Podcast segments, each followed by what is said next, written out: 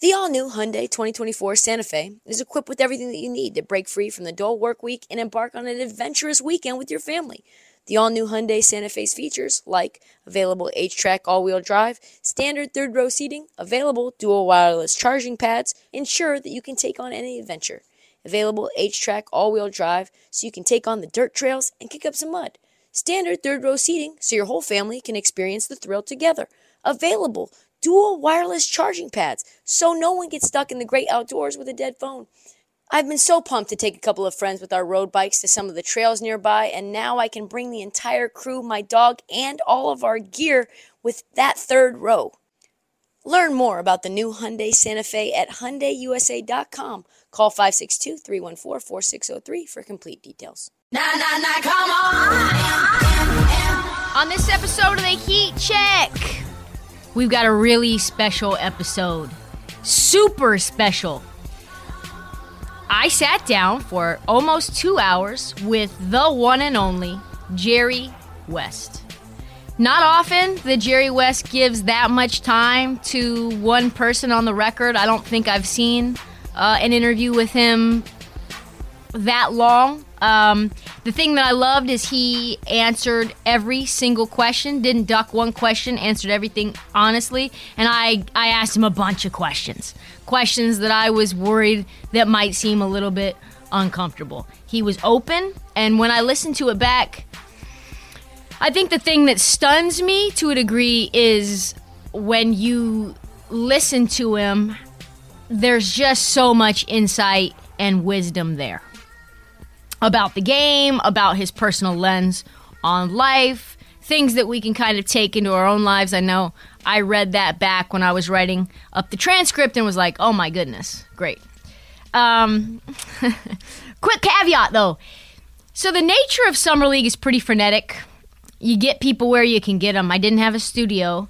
There were not a ton of quiet places to sit down. So we ended up finding a Starbucks inside of a hotel near the convention hall inside of the Aria, which, by the way, the Aria is a poppin' ass hotel, so it's probably one of the least quiet hotels on the strip. And there happened to be a convention going on at that exact same time. So some of the times it gets very turnt in our two hour interview, which was lunchtime for people who were finding their quote unquote purpose. Uh, live your purpose out uh, convention. So, as a result, the audio has a lot of background noise, which we've worked really hard to minimize.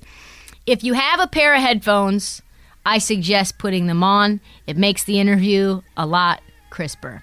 Uh, this interview, just as a heads up, has been edited for time and clarity. A lot of my ums and ahs have been cut out. I am going to introduce each topic so that I can highlight and give additional context to what Jerry says because I think it is so insightful. So let's get into it. All right, so let's kind of set up the scene for a quick second. So I had been trying to nail down Jerry for an interview for a few days. I knew he was going to be heading out of town back to LA to do something with the Clippers organization, something with the new arena or something. I knew once he went to LA, it was a wrap. He's not coming. He may come back, he may not, but this interview's not going to happen. So it needed to happen before that. So I'm trying to hunt him down, didn't end up seeing him at the gym, come back to the Aria to go back to my room and I see him in the lobby talking to some season ticket holders. So I'm like, "Yo, tomorrow, let's link, interview." And he's like, "Yep, let me know what time." So we meet in the lobby 10:30 a.m. and I'm like, "Okay, I know a quiet spot." So there is a quiet spot around the corner upstairs in the Aria where convention halls are not used and there's a package room which was dead silent and a starbucks which is tucked in the way in the back of the way and i'm like okay we can go there so we walk over there and there's a rope and there's a convention going on and they're like oh are you guys with the lead your purpose we're like no no we're, we're well you can't go this way oh well um we're just getting a package from the package room we're not getting a package from the package room. But so I circumvent that. We go through, and I'm like, there's a Starbucks right here. And he's like, perfect. I'm hungry. I'm starving. Awesome. So we sit down probably 15 minutes before the interview gets going. As a, I want to say like a warm up. He wanted coffee. He wanted a muffin. I think he also kind of wanted his vocal cords to warm up. He needed them more warmed up because he's a very soft spoken guy. We had to bump audio on this and post. Anyway, while we were talking and just kind of getting warmed up, he said, something that really stuck out to me, and I wanted immediately to ask him on the record, which he said, I think I'm really misunderstood. I think people get me completely wrong. And I know the side of him that's always cracking jokes, ball busting, but there is this this thing that is uh, an appearance that he's apparently aloof. So I wasn't intending on asking it, but I did. Another quick aside so we can get to it. I did say, hey, I'll do an intro in post, like we just did. And he said, um, I really don't need an intro. I'm Jerry West. So let's get into it. All right, he says he needs no introduction, so we're not going to give him one. You got it. he said, I don't need an intro. He doesn't. I mean, all you got to say is logo, and you know what time it is. It's Jerry West time here on the Heat Check podcast. You mentioned that you think people uh, get you all wrong. What do you mean? It's been a journey, okay, starting with high school, college, then the N- NBA. Um, when I was a kid, I had these crazy dreams that I could become something different. Uh, never even dreamed it would be in the world of sports. And uh, so I picked up a basketball at nine years of age and a very solitary person. I'm still very much a solitary person. And um, I could But you think people think you're serious? Well, I think people probably look at you and say, well, you haven't met him. He's probably um, not approachable. He's probably um, aloof. I am none of those things, period. Um, I love people. Um, love trying to help people if I can.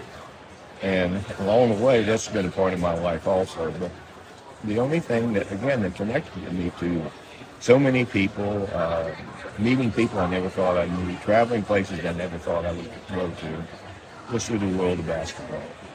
Uh, I was able to um, have a career for 14 years that was pretty good. It was all right. And um, to be involved in the management end was something that, frankly, I was concerned could I do it. Uh, but I felt it was pretty easy for me because there weren't, there weren't as many complexities to us as there is today. You know, we have so many more people working in the league. The league has changed greatly because of the three-point line. But it's still a game of basketball. It's about people. It's about people with skill who can play together as a team and mold themselves into something that fans are going to watch. There's probably no one in NBA history who is as much of a competitor as Jerry West. He cares about winning more than anything, but we also know it's been well documented that he doesn't like to lose. That's been well documented. And he brought up how much he hates losing kind of as an aside to another question in the context of managing and constructing a roster as an executive. And that kind of took us down this fascinating side road about how much Jerry West actually hates losing. Take a listen. I hate losing. How much? Uh, to this day, today, to the day it torments me that, that I lost the NBA Finals eight times. And uh, Which one was the worst? in 1969 was a, uh, a great team. And uh, we lose to the Boston Celtics. But anyway, we picked a time to play a four game.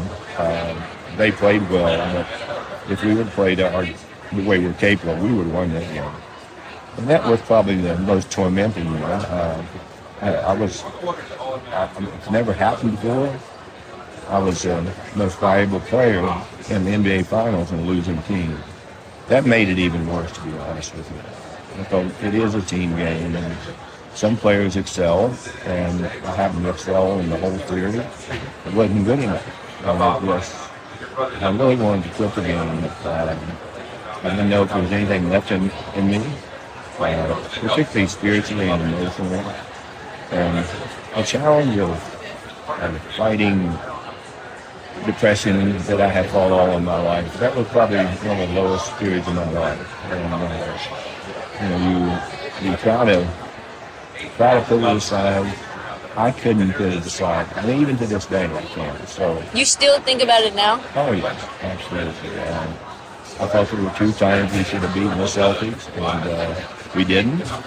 But, you know, tribute to them, they played, they won, uh, and we were you know, the asterisk beside the championship, uh, championship Celtics. Um, winning has always driven me. Excellence has always driven me. And you can't do it. You can't achieve those kind of things unless you have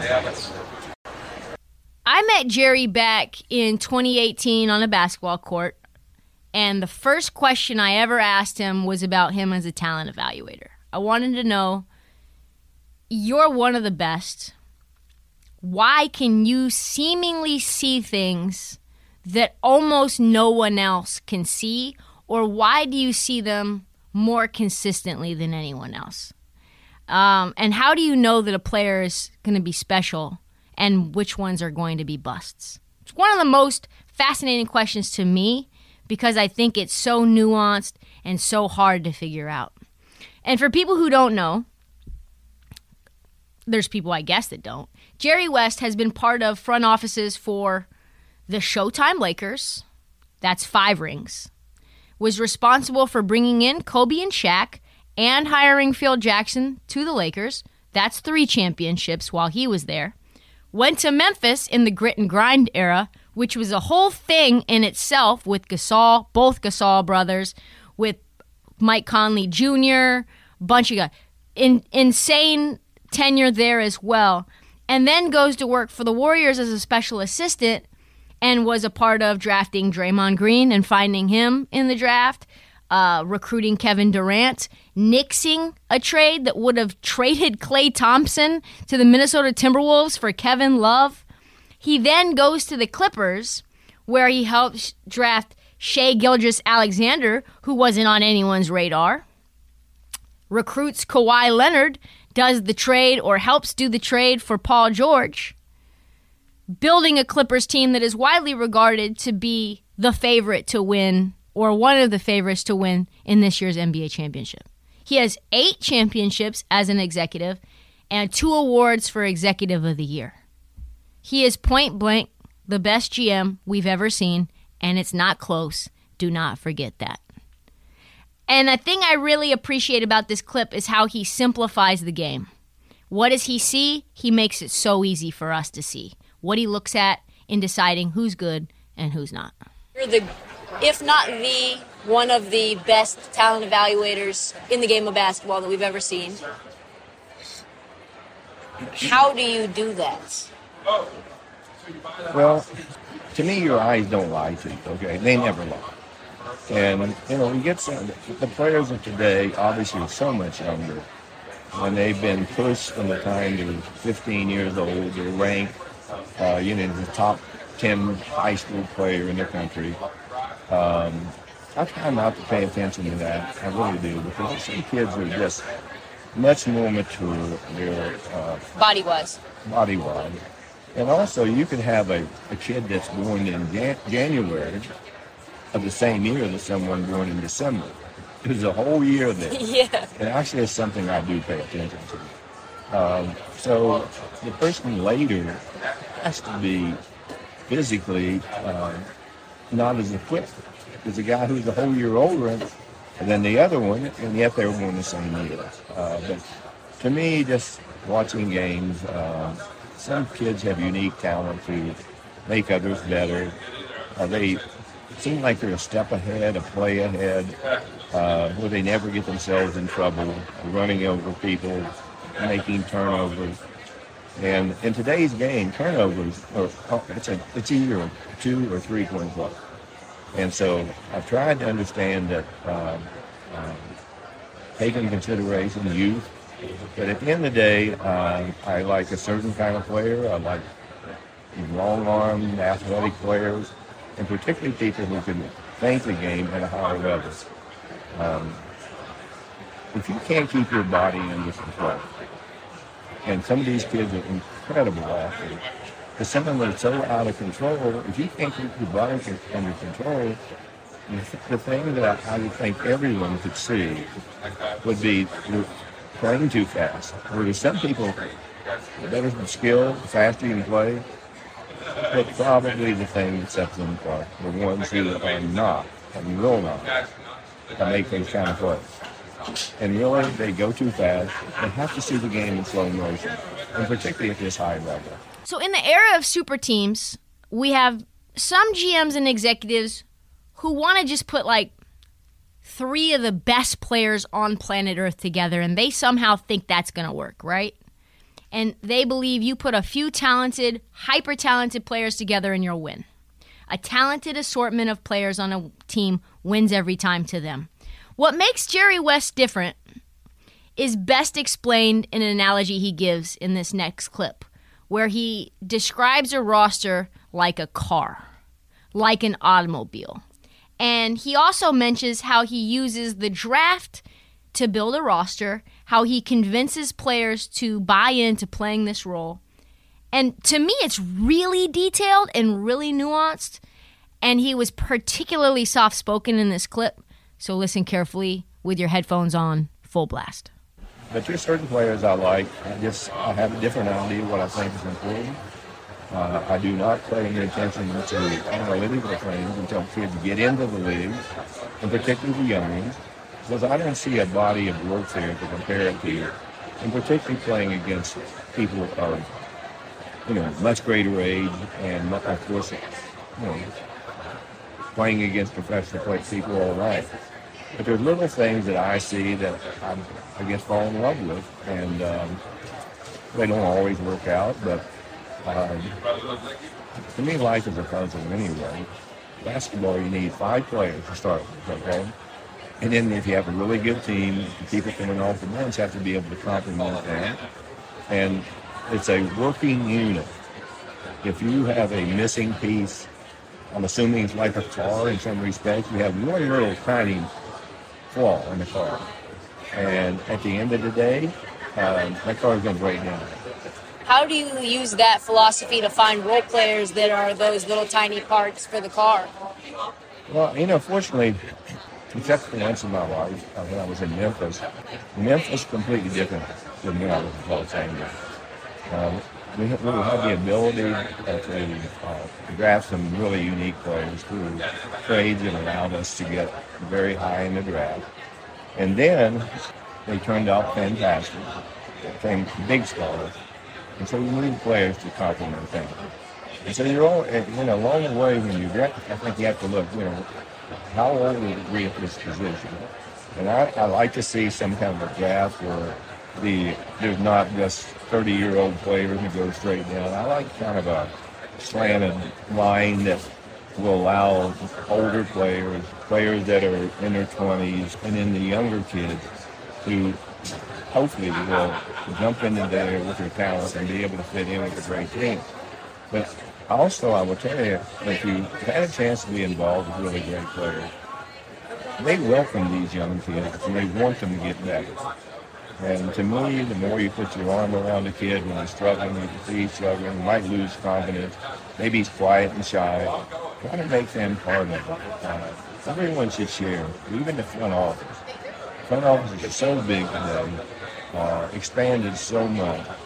They're not as intimate as they once were. Mm. But there's a reason for that. Because tremendous growth in the league, expansion, everyone is trying to get some kind of edge, and uh, they hire the best people, uh, the best, supposedly the best coaches, the best trainers, the best health experts, uh, so there's a lot more at stake today. So consequently, you're going to have more people working in the league, and there's all kind of people out there looking for a job in the league. No doubt. And it's tough. Yeah. It's tough because you have to find a way to uh, convince them that you can contribute to a Here, Jerry discusses how he can identify if a player has the competitive spirit or if they love the game. This is one of those things we're all wondering about. How do you know?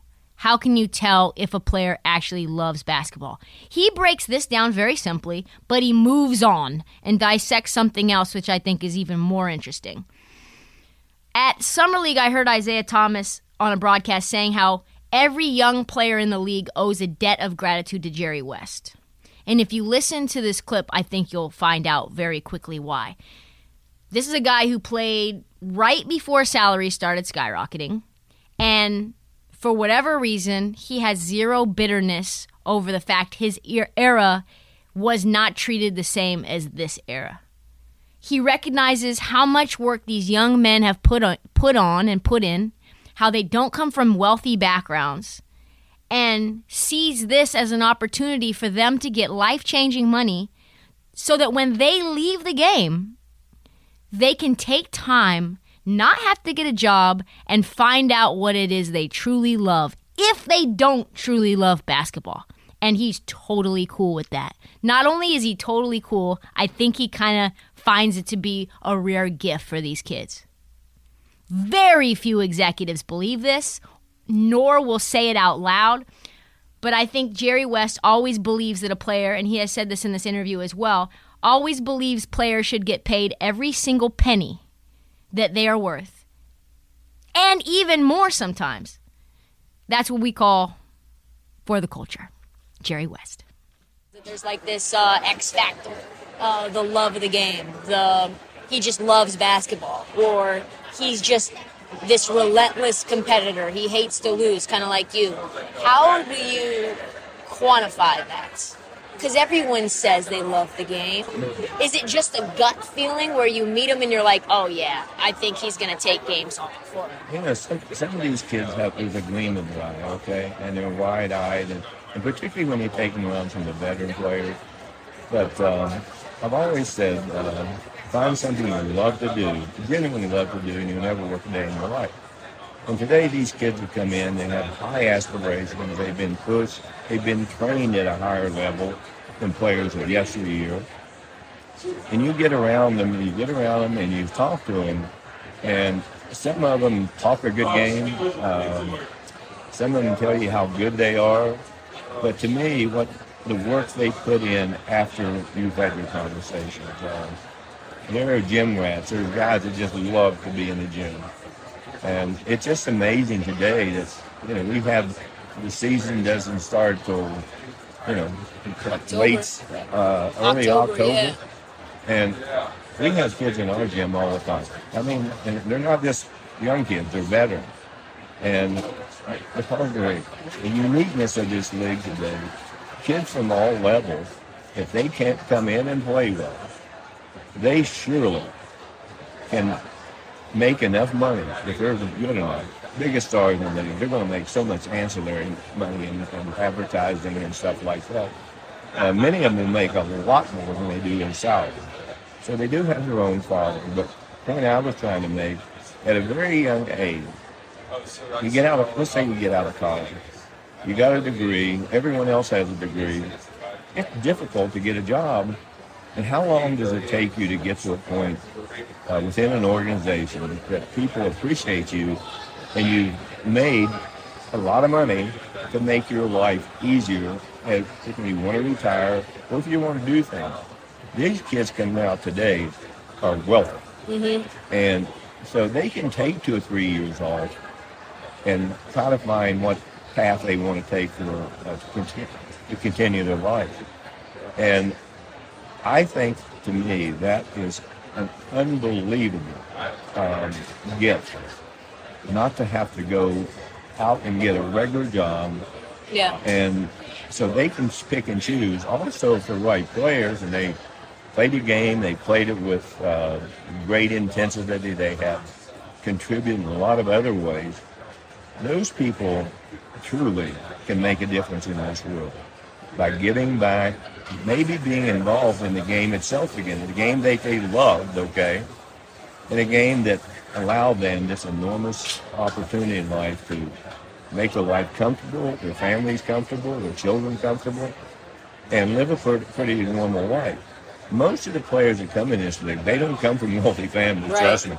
And it, it's it's a reward for all the hard work they've done, and more importantly, how proud their parents are to watch their son excel at a higher level and walk away with great name. Uh, more importantly, financial security. What percentage of players in the league, no matter how rich they get, still have the work ethic like a player like Kawhi?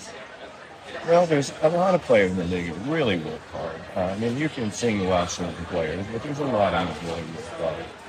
And I think it's, I mean, you got to be proud of what you do.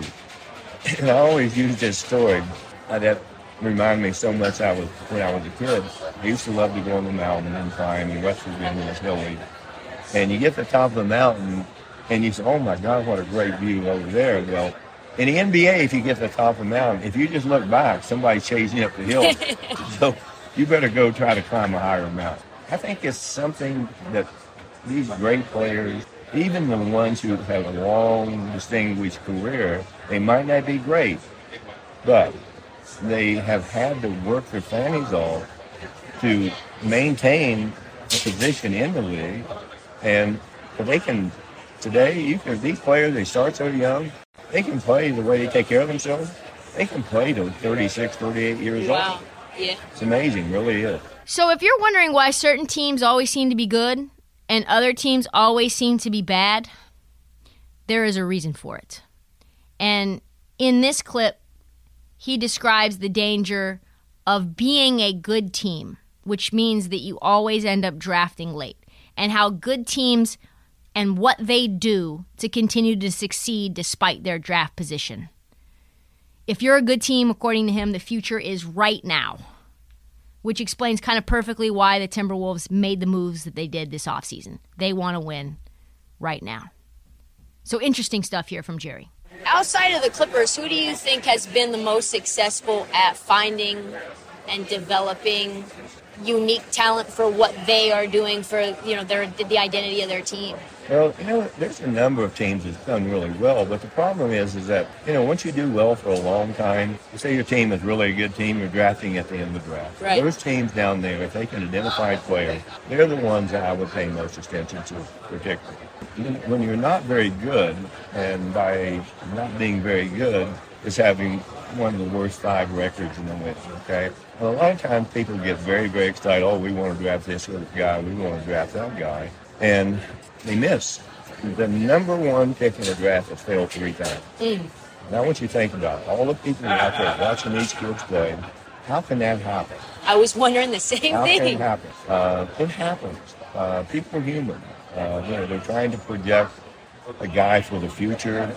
The future is now, to be honest with you.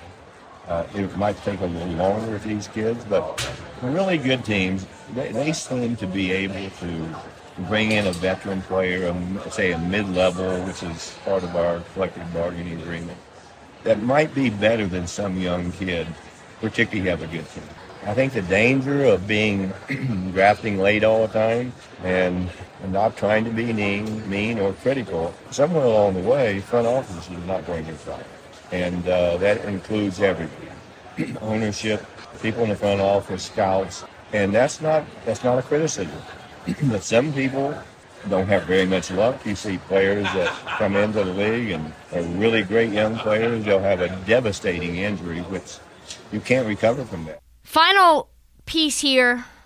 So, with Kevin Durant's request for a trade looming over the Summer League, I was hoping we could find a way to touch on this. I was only going to ask it if it came up organically. But I am curious about older players and how they think about just movement as a whole. Guys asking out from their teams with lengthy durations left on their contract. So he brings up trade requests happening in the newspapers. And I thought, okay, I'm going to jump immediately on this. What came next, though, was a lot more than I anticipated and a shocking admission about Jerry's time with the Lakers. There's so many obstacles today. A free agency. Uh, you see it reading the paper. I dem- demand to be traded. What do you think about that? No, it's awkward because but today players have so much. They have so much power. Uh, you know, they're partners with the NBA, and there's a great relationship with her, But unless I had, well, I'll use myself in career. There was one time in my career, I played 14 years all with the Lakers. There was one time in my career because somebody told me something that wasn't the truth.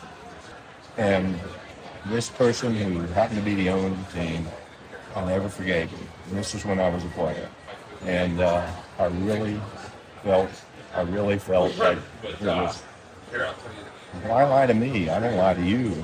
Again, I came from West Virginia, and you sort of rely on, really brought up very awkwardly, where, but you trusted me. And this was one of the things that if I would have been a free agent, I would have left for sure. But I'm pretty loyal um, in terms of if you work someplace where it's fun, ownership is great, it really it's fun to get to know the people there. You try to make it a family-like atmosphere. Go around and say hello to everyone, and I've learned some incredible lessons in my life, by the way, about people. Uh, simply from being around, uh, particularly the Lakers, when they moved from uh, the old sports arena, which is no longer here, but to uh, the Staples Center. I used to go out and visit everyone in the morning after an incident happened at a retirement party. And uh, I just felt that you know, these people who are behind the scenes and don't give any credit, they never get any credit. They're hidden faces. but they're so proud of their job. And I've often said, no matter how menial a job is to someone, it's the most important thing in the world. And I'm a softy, very much so. I love people. I will do anything for people, and particularly people I'm working with. And there's a there's a limit. Yeah. There's a limit you can go. For sure. But uh, once I feel like no one appreciates anyone, um, I'm not going to be there. I'll, I'll walk away. What would what did they lie to you about? Well, this was over a salary. We had no agents then. This was over a, a contractual thing. And um, I just, I said to myself, why lie to me when I knew that people paid to see me play? Uh, I knew they paid to see the Lakers play. We had some great players with us. So it was just out and out. Is all it was. About what you were worth? About Yeah, as a absolutely. in terms But of again, there was no way to determine that. Then, then today, there's a way to determine that. No one knew the salary. The agents know all the salaries today. And that's when free agency, and I was part of that, first started. And I wish I would have had someone to represent me, but owners owners wouldn't even pay attention to the agency. And today they're very powerful Yeah, they are. and they they negotiate contracts with players. I look at it, I was like, hmm, I wouldn't pay that player that much money, and it's not disrespectful. Yeah. But once you overpay someone a lot, invariably it's somebody on the team a lot better than that person, but you have to pay that player more. And it's one of the problems I have. No player should be underpaid. No, not one player should be underpaid. And uh, and in negotiating, to me, the players should feel like they end up winning. You find a number that's close to it, pay the guy. Loyalty means everything to me. And I learned it because an incident in my life that really stung. And particularly, you know, I was an all-pro player every year. I was kind of a all-purpose player. And that really bothered me a lot. Um, and it made me, probably helped me as an executive more than anything I was not ever on an underpaid anyway. And not even, if there was fifty thousand, that fifty thousand dollars in was a lot of money. If thousand dollars left, uh, working with Jerry, late Jerry Buss, we gave it to the players. Yeah. And so it created a, a better environment. Uh, the players were always great there. We had then we every once in a while you get a player that really didn't feel, uh, fit in, but still you had to embrace him. And hopefully he could change by being around, around great people.